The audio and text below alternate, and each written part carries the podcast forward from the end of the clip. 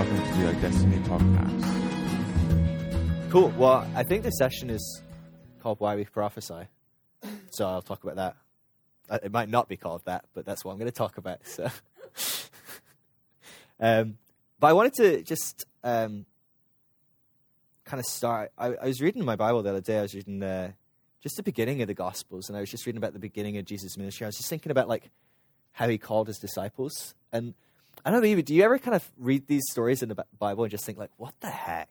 You know what I mean? I mean, that's basically pretty much my response to every single story in the Bible. If I'm honest, like we're just so far removed, aren't we? You know, and we read these stories and we're just like, what is going on here? Like, really? Like, I mean, what are these people thinking? What are they doing? And like, what kind of world do they live in where that's their response? Or you know, what I mean, um, and I was reading about how he called um, some of the early disciples, and I, I and specifically uh, Andrew and, and Peter and James and John. He kind of calls together, depending which gospel you're reading, and uh, and so he goes and he like he wanders down to the shore and he meets the, these two guys, Andrew and Peter, who are um, out fishing with uh, presumably their family, their father, something along those lines. You would you would do that as a family trade, and uh, he just goes up to Peter and he's like, "Hey," gets on his boat and just goes push this out to the shore, and you're like, "Can you imagine this? Right? Can you imagine some random guy, some like 30 year old guy, right, just walks up to you. You're out fishing with your, your or I presume because he's on the shore, you're getting ready to go out fishing or something like that. Gets on the boat and goes, right, pushes out to shore. You'd be like, dude, get off my boat. Right? I mean, like, what? like, that's a weird thing, right? And, and, but he does. Peter's just like, okay, yeah. So they go out to, the and then he's like, right, and, and throw your nets over here. And, and, do that. and you're, you're thinking, dude, like, I'm the fisher here. Like, this is my job. Like, what? But, and Peter's response is, yeah, okay, because th- I wouldn't normally do that, but because you've told me to do it, I'll do it. And you're thinking, like, what is going on, right? And at the end, he, like, and he, he, he comes back on the shore and he goes, and, and, and, and Peter's so shocked by the response of getting all these fish, isn't he? He says, get away from me. I'm a sinner. I can't be around you. And Jesus' response to, to Andrew and Peter is he says, come, follow me. And what do they do? They get up they leave their entire life their family their friends their job their profession their their um, their wealth their security. I mean peter was married we know at least or presumably he was married. Um, like we've got quite a lot of information here that they're leaving a lot of stuff on the table for a guy who just walked up got on their boat went out to the shore threw a net in the river or told you to throw a net caught some fish and that's it. And you give up your entire life and wander off right? And then the next passage, at least in Matthew, I think it's um, a little bit further on in, in uh, Mark and possibly John. I can't remember which other passage it's in. But um, James and John get called, right? And So he shows up, and James are, and John are out with um, their father fishing again. You know, you would do your trade with your family, and and and Jesus just rocks up and he's like, "Come, follow me. I'll make you fishers of men." And what's their response? Cheerio, Dad. We're out of here. And you're like, but but I just don't understand, right? I mean, could any of you fathom that? I mean, we've already given up a lot just to come to a school, you know, to do all that. But like, can you fathom a complete stranger coming up to you and just going, "Come follow me," and you just go? And remember, this is not like Jesus like three days before he gets crucified. This is not the Jesus who's healed millions of people, who's like got a following of people. Like it's not like he showed up at your boat and had twenty three thousand people following him, going, "Oh my gosh, he's amazing." This is just Jesus rocking up about 30 years old. He's not launched his ministry. He's not really like doing anything incredible yet. Um, John, who loves to number all his uh, uh, the the miracles and things that Jesus did, and he's like, that was the first miracle, that was the second miracle, that was the third. He's not even started counting really yet. You know, I mean, like this is a weird kind of scenario here, and yet they just dive in. They're like, we're in. We're following this guy. What's that about? Do you ever think about stuff like this? Like, that's weird. I don't care how you how you filter things, or if you're quite a uh, a kind of um, uh, I don't know, like uh, the kind of person that just goes, "Yeah, I'm to do that. Yeah, awesome!" Like you know, you just hang out with your friends. Let's go bowling. Let's do it. You know, like, you don't just go, "Let's give up my entire life and just follow this stranger I just met three minutes ago." That's a pretty rash decision, and I'm a rash guy. Like I think that's a rash decision, and I've n- made nothing but rash decisions my entire life. Um, I can't think of anything I've spent more than 20 minutes thinking about, like choosing to do. I just do it, you know? But that's pretty rash. And, and I was just thinking about it, and, and it got me thinking about the, the Jewish education system. You guys are all wondering, what the hell does this have to do with prophecy, right? Me too, but I, I hope I'm going to get there. Um, But this is what I was reading the other day, so this is what I'm going to talk about. Um, I'll make it work. But it got me thinking. I, I was thinking about the Jewish education system, and, and we were so far removed from this world, aren't we? We just have no idea. Like, I mean, it's just nothing like the way we grew up. And so you look at how the Jews grew up, and, and uh, most of the young boys and girls around six would start an education process, and it was called um, Beit Sefer. And this was about six years old. They would go away um, and they would go to the local synagogue and learn from a, a local rabbi um, about the Torah. The Torah is the first five books of the Bible, okay? Does anyone have a Bible here? Anyone got a Bible? Genesis through Deuteronomy. Can you pinch it and hold it up so we can see it? Remember, this is the world's smallest Bible over here as well. Um, you read it in Chinese? Is it the back? Is it right to left? Gen- no, Genesis through um, just the Torah, just Gen- uh, Moses one through five. Sorry, yeah, the Germans they call it Moses one through five. Don't worry, weird. Moses didn't write any of it. Don't worry. Um, don't tell that to Germans though, because then it will ruin their whole naming system. Um, so they would be in Beit Sefer from six to ten, and in that process, roughly, I mean, give or take, in that time, they would memorize those five books of the Bible. How many of you have memorized Genesis 1? Go for it. In the beginning, God created the heavens and the earth. Genesis 1 1. I choose Phil. I don't know Oh, what to do uh. And the earth was formless and void, filled with darkness. I don't know the rest. I choose Chris. I don't know this game, but that was fun. Whoa. I didn't expect to be put on the, I was trying to put you guys on the hot spot. Can you imagine a, imagine meeting a 10 year old that knew the first five books of the Bible?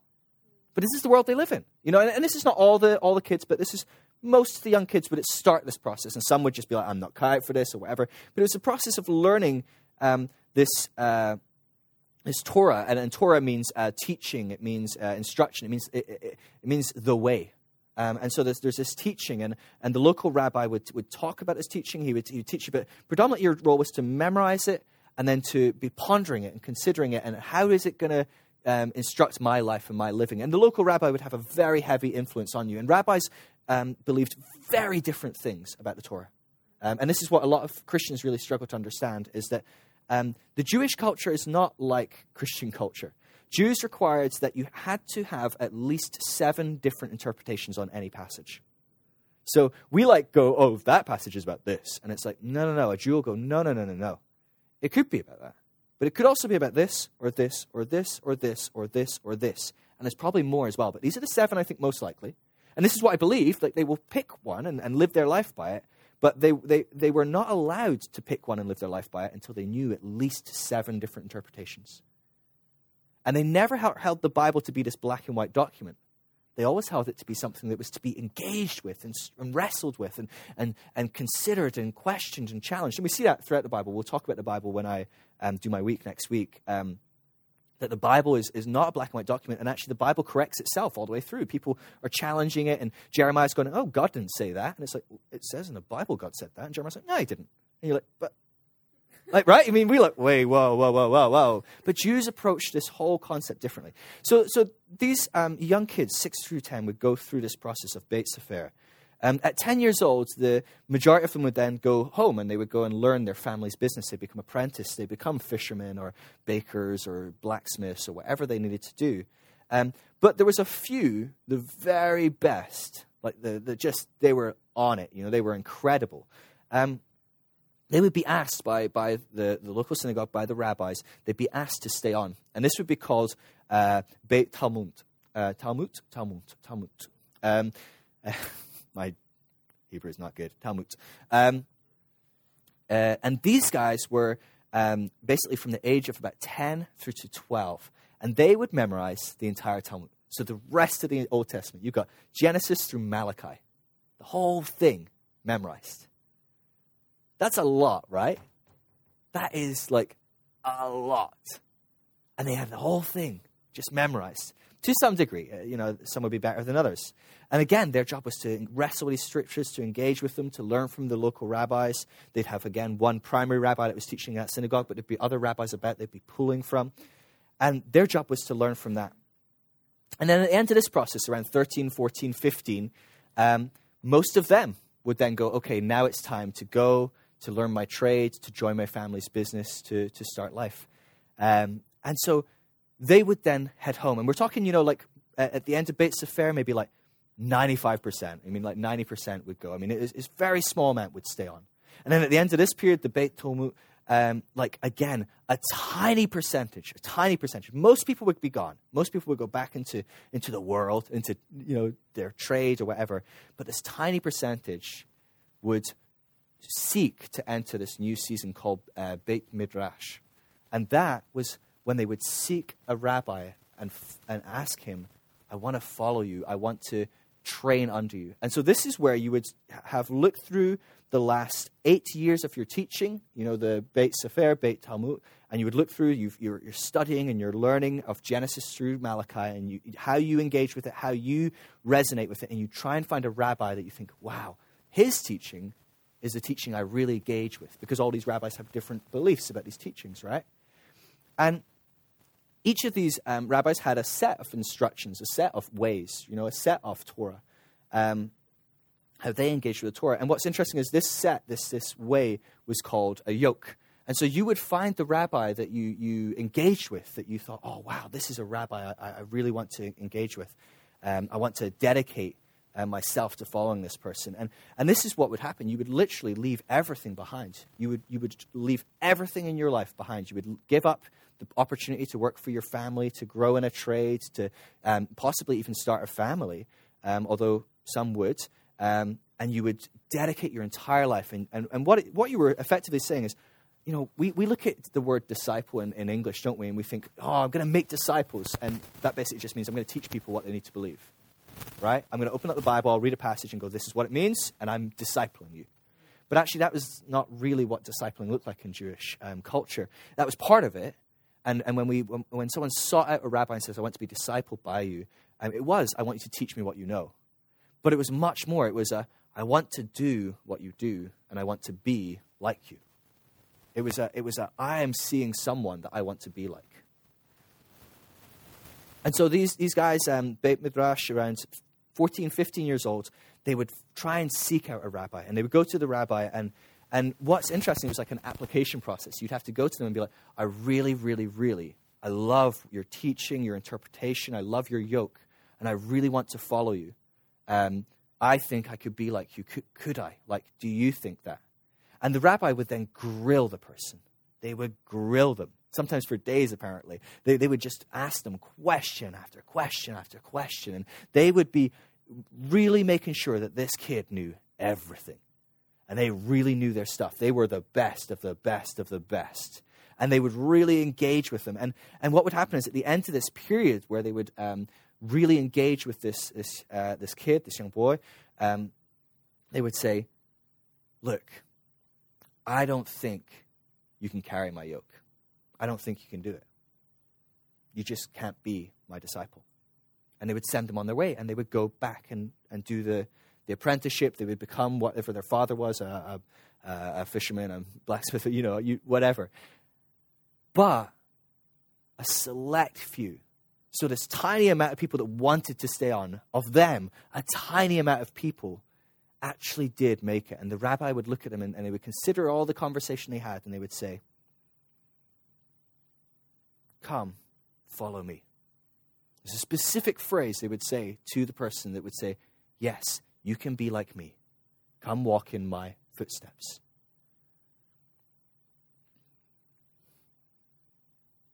This has real significance to me, actually. I think of this and I think that's really, really, really interesting. Because all of a sudden we start to realize the world in which Andrew and Peter and James and John are in. You know, a rabbi would start his, um, his own ministry, so uh, you would follow this rabbi in Beit uh, Midrash from probably 14, 15, up until around the age of um, 29, 30, 31, that kind of age. Around 30 would be when you would yourself then separate from your rabbi and you would start your own course of being a rabbi. That you would, you would pick, pick new apprentices and disciples and start training them in your yoke.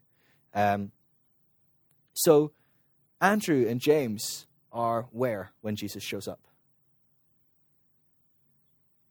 Sorry? Was it, were they fishing?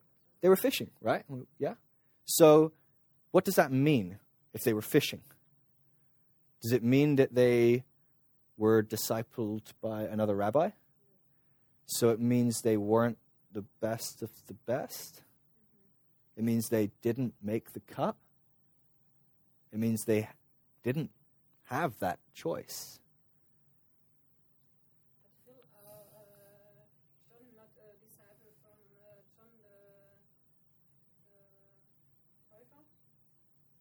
John the Baptist. from the Baptist. Yeah. So, but Andrew and Peter, no. Um, yeah. Um, so these these guys weren't the best of the best. They were fishers. They were fishermen. That's what their job was. Um, they they weren't being discipled by another disciple, and so they, Andrew and Peter, they, they, they just hadn't made the cut. And all of a sudden, this guy comes, a rabbi, and actually we start to understand this is why he asks, "Hey, can I get on your boat?" And you go, "Yeah," because rabbis were the most respected guys out there. And so he gets on the boat and, and, and he does this amazing miracle. And what's the guy's response? I, I am not good enough to be around you. You're incredible. Because who is good enough to be around rabbis? The best of the best.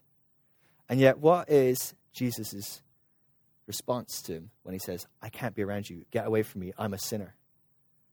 Come, follow me. What is he saying? He says, I think you can do what I do. I think you can be like me. That's not just a, hey, follow me, we'll pop over to the chip shop. This is a explicitly profound statement of, I believe in you.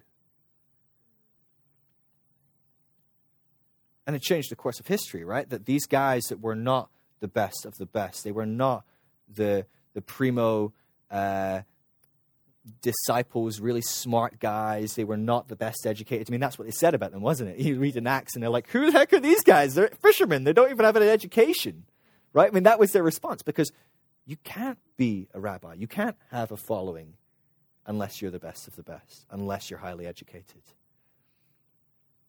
But these are the guys that changed the world, aren't they, really?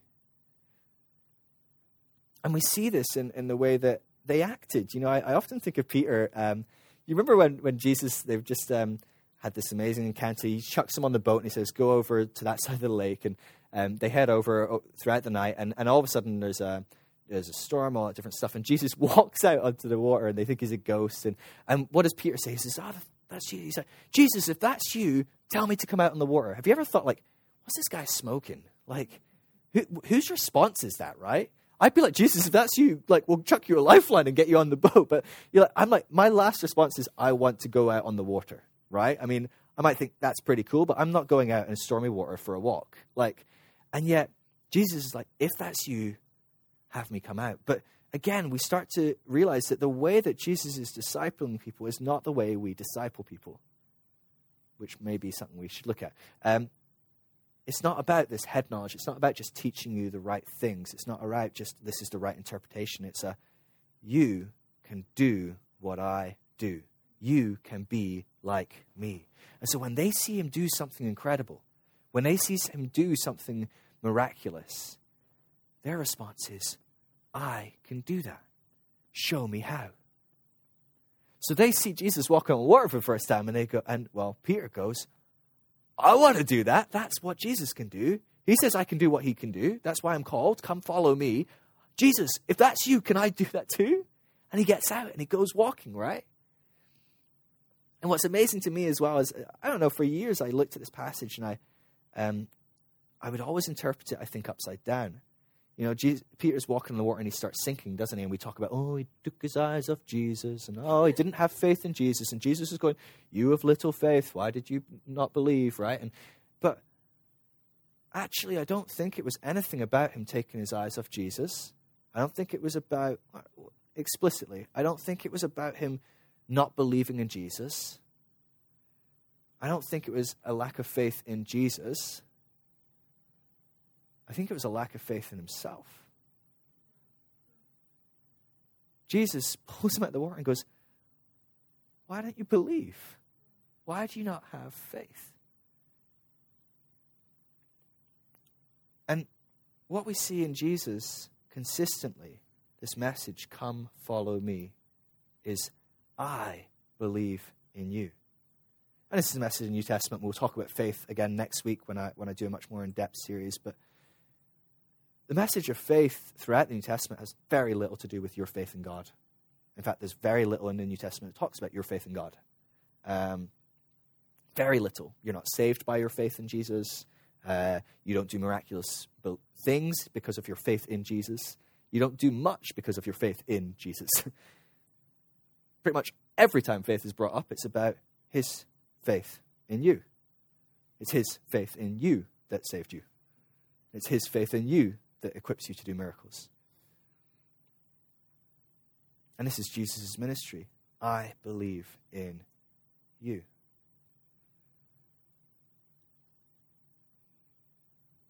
This is why we prophesy.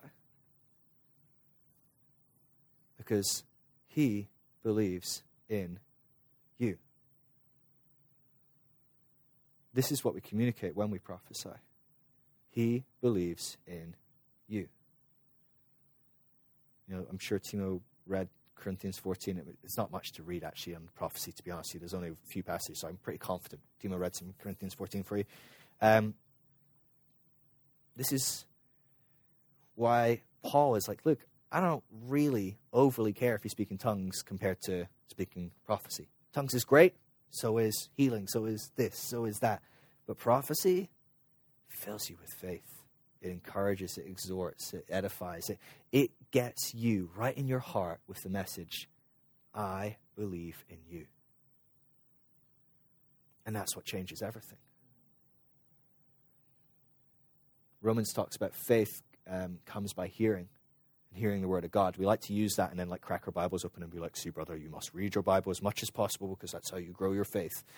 Yes and absolutely no, right? Because that's not what it's talking about at all. It's not talking about the Bible. It's not talking about scriptures or Or anything like that. It's talking about Rhema. It's the word Rhema. It's, it's living, active word of God. It's when God speaks to you. And that can happen through the Bible, but it's not talking about the Bible. Um, and, you know, one of the, the most common ways that God will speak to you is through other people. You look at the Bible, uh, it's really interesting to me. God, God quite rarely speaks to people just on a one on one basis. He frequently sends other people. He sends a prophet, he sends an angel, or he shows up in person to do it maybe occasionally, but it's rare, far and few between. Even doing miracles, he rarely does anything in and of himself. He chooses to use people, he chooses to use angels, he chooses to use other kinds of um, created beings. God loves to use other creation to influence other creation. And I think we forget the importance of our role in speaking, I believe in you, to the people around us.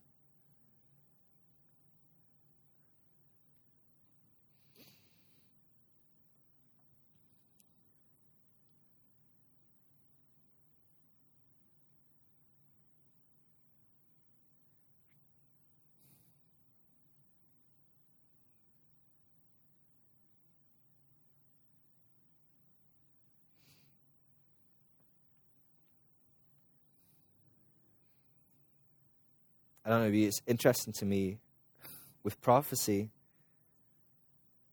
You look through the Old Testament, prophecy was quite a, a mixed kettle of fish, wasn't it? But the Old Testament is a mixed kettle of fish. So, I mean, it is it's quite interesting, isn't it? You've got different people that have very different beliefs in God and different ways of engaging with God, um, different approaches to God. But the New Testament does kind of clear up a lot of stuff. And this is the same with, with Jesus, right? So we've got a lot of mixed interpretations of God, lots of mixed interpretations of who God's like, what he does, how he acts um, in the Old Testament. We've a lot of confusion in the Old Testament about who is God. Now, there's a constant stream throughout the Old Testament that is constantly trying to bring it in. God's trying to refine it, trying to clear up things. But there's a lot of confusion. And in that, we see Jesus show up and go, actually, right, that was wrong, that was wrong, that was right, this was right, that was wrong, nothing like that, more like this. He's, he's, he's refining, isn't he? He brings us this um, perfect refining to this is what God looks like. And he says that, you know, that you've seen me, you've seen the Father. No one's seen the Father except for me. Um, Hebrews talks about he is the image of this invisible God that we've all been grappling for for centuries. Um, and, and in that environment, you can understand that prophecy maybe was a bit hit and miss at times. It was a bit confusing. It definitely needed some uh, correction and some challenging. There's a reason where people got stoned and stuff because it was. It was a, it was a hodgepodge of stuff, wasn't it? And yet, in the New Testament, we see this, this refining, this bringing in, and it's a this is why we do it for edification, for encouragement, for exhorting. If it's not one of those three, it's not prophecy. You can tell the future and not prophesy.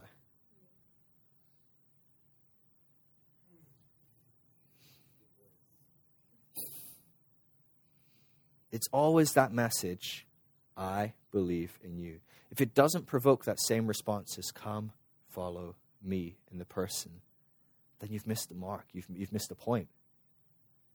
Because that's what God's calling us into, isn't it? He's saying, I think you can do what I do. I think you have what it takes. I think you can be like me. And let's face it, if there's a message that we need to hear every single moment of every single day, it's that message, right?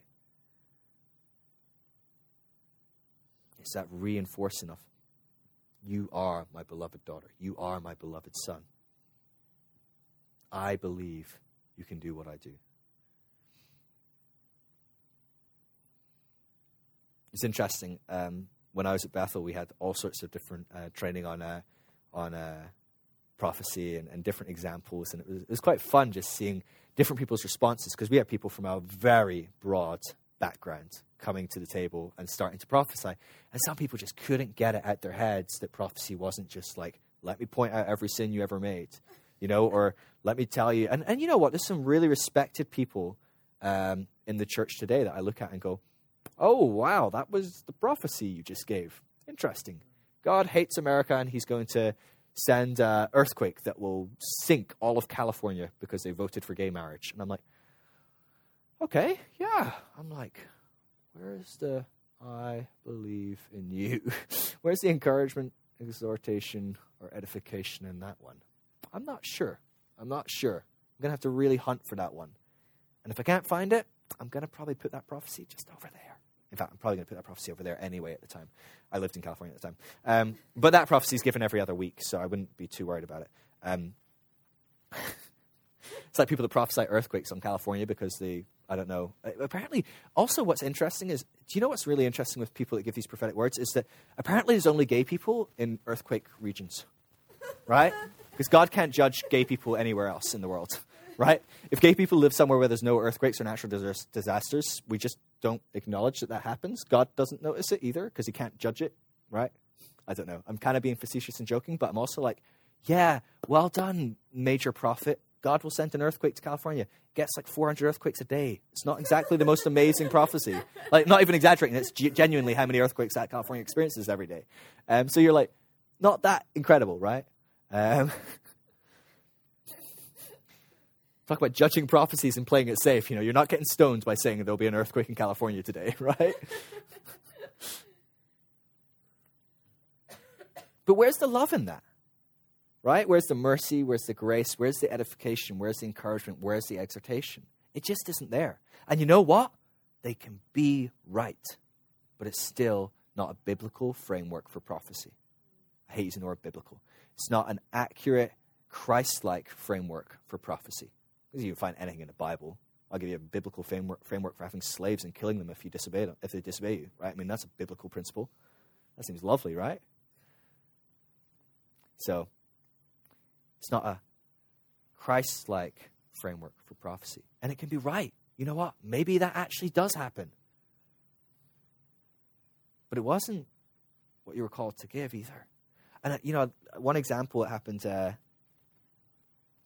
when I was at school um, is we were out doing treasure hunts and we were out in the streets and we are praying for people and, and giving them words and different stuff like that. And um, a girl who had come from a very different background, very different background um, to where we were at that time at Bethel, Um, and I think this is actually before we'd even done prophetic week. We weren't even supposed to be pro- prophesying over people. Um, she went into this ice cream parlor and uh, I think she saw one of the women that was serving, young girl that was serving there, and uh, she heard from the Lord really clearly. This woman used to be um, a prostitute. She's had a history that's really messed up, blah, blah, blah. Um, and that's all she heard. She just heard that, you know, like, and she's like, okay. So she, she goes up to the woman and she's like, hey, um, I don't really mean to um, embarrass you or anything, but I just really heard the Lord say this. And she just starts telling her, like, this history. And you're just like, oh, wow, that's interesting, right? And so the woman was um, very, very um, touched by it. I mean, you imagine that's not something that she was like throwing out there. So it was a quite a secret thing revealed, and it was quite a significant thing that happened to her.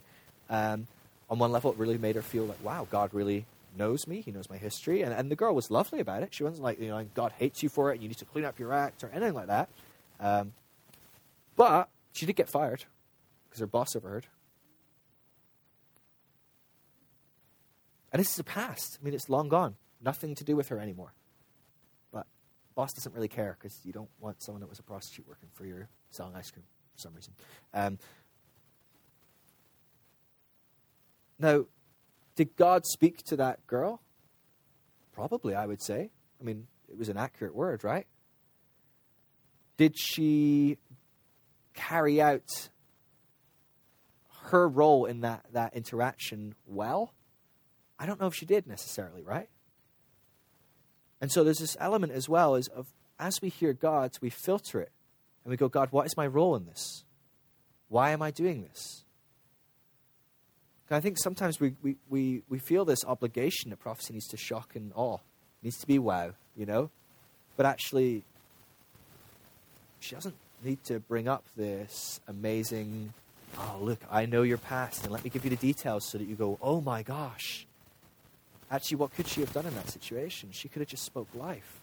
She could have really had a very pointed um, message for that girl and just gone, hey, can I have a word with you for a second? Honestly, I'll be two minutes. It won't be a, a, a problem. I don't want to disturb you at work or anything, but I just really feel like God has something to say to you. And he says, Look, I feel God saying, you may have made mistakes in the past, but He just sees you so perfect, so holy. He just loves you so much. You're His beloved daughter. He's so proud of who you are. He's so proud of the changes you've made in your life. He's so proud of the direction you're on. You could, say, I mean, none of this is going to get her fired. And I tell you what, it'll mean just as much, if not a lot more, potentially. Um, and this is why we have consistently running through everything that we do this question why am I doing this? Is it provoking? Come, follow me. I believe in you. You can do what I do. You can be like I am. That's the consistent thread that we want to be pulling on in prophecy. I don't want to give you prophetic words unless it puts something in your heart that, that, that plants a seed that says, I can be like Jesus. I can do what he does.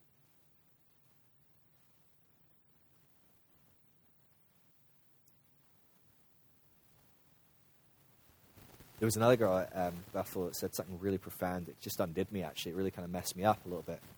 Um, because I, I love prophesying. I always love doing it. I don't know about you guys. I just love it. I love there's something about hearing God um, speak and just like being able to share that with someone and change their lives and give them. I love getting prophecies. I really do. I love it. Um, you know, someone telling you something, you go, "Whoa, yes! You know, I can do that. I can be that. I can step into that. That's amazing." Um, but this one girl, uh, they were asking like, "What's your favorite thing about just like being at Bethel?" And, she's like, "I love hearing people's prophecies." And I'm like, "Oh, that's an interesting response. Why? Why do you like hearing people's prophecies?" I'm like, "That's the least exciting part. Either you give one or you get one. Why, you, why do you care about hearing someone else's prophecy? And she goes, Because now I know who they really are.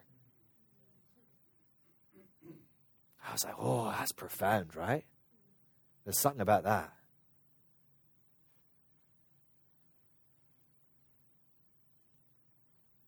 it's amazing to me. You know, Peter gets on, uh, um, Jesus gets on that boat, and you've got two guys that have had it hammered into them at some point. You're not the best of the best. You're not able to do this super spiritual thing.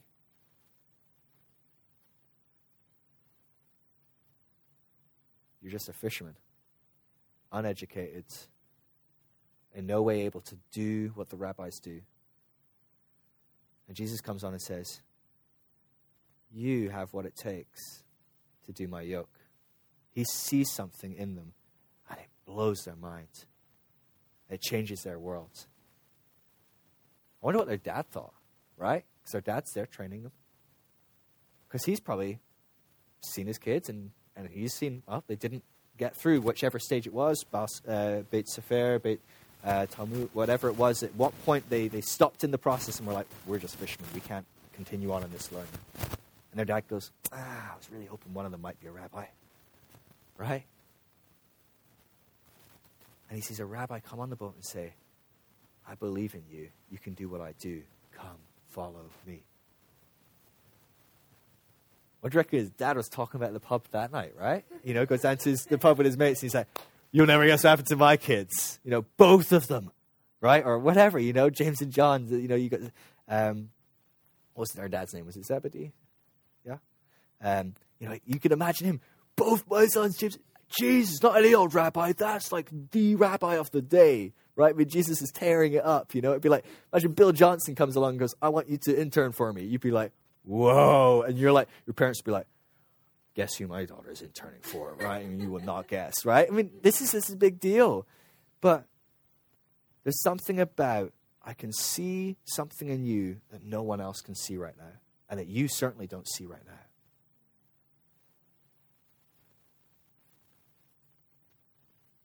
And it gives people around you. When you hear a prophecy, it gives you an opportunity. Because you can continue to see that person the way you've always seen them, or you can, you can actually lean into their prophecy. You can believe that about that person. And actually, it gives you, when every time you hear a prophecy, you have an obligation put on you. You have a responsibility put upon you. Because now you know something about that person that you need to hold them accountable to, that you need to pull them into. When they start doubting it, right? You can say, Look, stop doubting yourself. Why have you lost your faith? And just like Jesus pulls Peter out of the water and says, You have little faith. Why do you doubt yourself? We do exactly the same. Right? We have a friend that, you know, someone get prophesies him, you're going to be in business and God's going to, you know, open stuff up and there's a change happening just around the corner and it's just not happening and they're getting depressed and discouraged. We can grab them by the hands and pull them up and go, don't lose faith. Don't lose hope. I heard that prophecy too. And if you can't believe it right now, I believe it.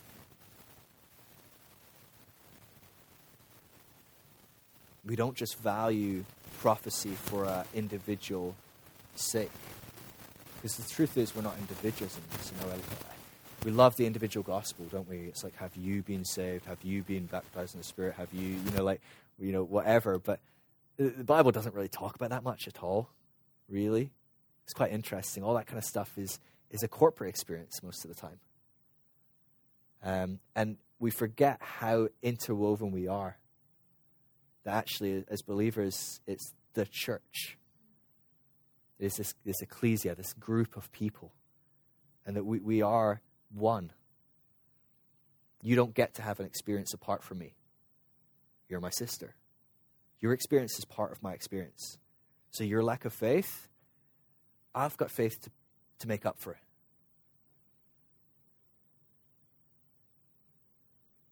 And so in prophecy, it's the same thing. Your prophecy is a gift to me because now I can see who you are to a whole new degree. I can pull you up. I can lift you up. I can encourage you. I can prop you up when you need it.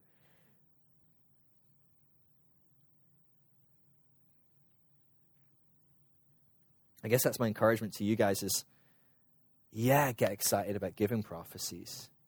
And yeah, get excited about having prophecies and stewarding them and writing them down or storing them on your computer and listening to them over and over again.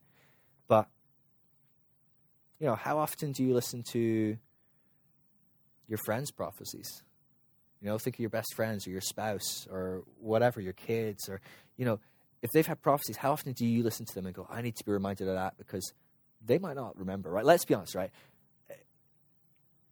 How often do you completely forget? Uh, how many of you have had a really significant prophecy in your life? Anyone? Yeah? Yeah, yeah, yeah, yeah. Right? We've all had these prophecies that we're like, whoa, in the moment, that's amazing. We write it down in our journal or we get the MP3 recording, we put it somewhere on our, on our laptop really safe, right? Somewhere really safe. We'll remember that, right? And then how many of you have found it five years later and gone, oh, yeah, right? That ever happened to anyone? Yeah, right? And, and, and it's funny because, uh, truth be told, hey, Joe, pull up a seat, please. Just grab a seat between the guys. Um, the truth is, oh, yeah, there's one right there. The truth is, we're probably the worst people in the world to manage our own prophecies, right? I mean, the, the person that gave us a prophecy is probably going to remember it more than us most. I don't know what it is. What is it about that, right? You get this prophecy and like you're just like, oh, and it's gone. It's like aim while you're straight out. And I'm like, and it's significant. I've had some significant, and this obviously, I'm, I, am you know, it's not always the case. Sometimes prophecies you just you manage to, to hold in your heart and you steward and you really grab a hold of them. But it does amaze me how many I get, and I'm just like, I have completely forgot that almost immediately. I get home and I'm like, what the heck was that prophecy that Greg gave me? I mean, that was really significant at the time. I was like, oh, it's amazing. Thank you so much. And, and then by the end of the church service, I'd forgot. Right? And I'm getting home and I'm like, uh, I better send him a text and say, can you send me that? Can you just send me that text in text or something? Because I, I don't know what it is. It just like, you know, we just don't. And, and this is again like, this is the, the, the benefit of the community is, yeah, it might be in one ear and out the other for another but I actually often remember other people's prophecies. I often find myself going, Hey, Rose, remember that word that someone gave you? What's going on there? Because I don't see you really engaging with that word. You got that word and you were excited at the time. I don't see you doing anything about it. Right? And, and, and you get to pull people and encourage them and ins- inspire them and, and give them a kick up the butt or whatever they need, you know? Um, but I think that's a huge element of, of of the, the purpose and the reason of prophecy. You know, like, I mean, when Paul's talking about it in Corinthians uh, 14, you know, and he's saying, look, I, am excited about you all speaking in tongues, but I really, really, really, really want you to prophesy. Because tongues is just about you. And that's not what it's all about. It's not about you, it's about us. You don't really get to exist on your own. You're part of a family, you're part of a body. You don't just get to be an eye just sitting there on the floor.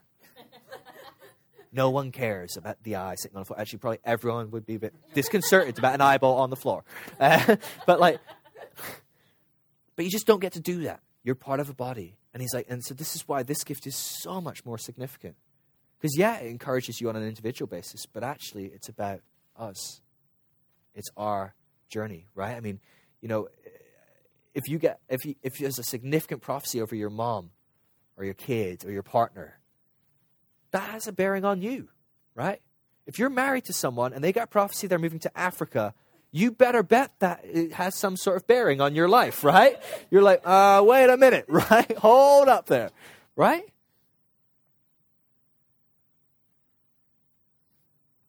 So when Colin gets a prophecy, that has a significant relevance to all of us because Colin's one of us especially if he moves to Africa, right?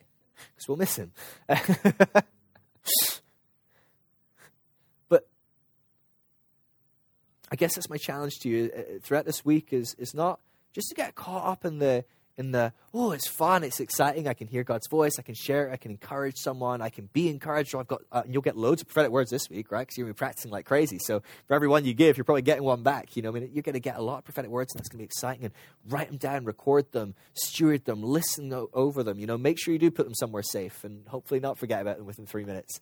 Um, but pay attention because god's not just speaking to you and he's not just speaking through you He's speaking through every other person in the room, and he's speaking to every other person in the room. And you miss out on one of the most beautiful opportunities that you have to continue that word of faith that's been spoken into someone and to, and to steward that word of faith. You know, that, that hearing God's voice, it plants faith in you. And it's really, really easy for us to just let it fizzle out, like not grab a hold of it and not run with it. And so be a part of that momentum as a, as a group, as a community, as a family, and steward each other's prophecies and encourage one another in, in, in their faith. And you get to continually give them that same message that come, follow me. You need to continually go, you can do what he said you can do. You can be what he says you can be. Thank you for listening to the iDestiny podcast. For further information, check out www.idestiny.org.uk.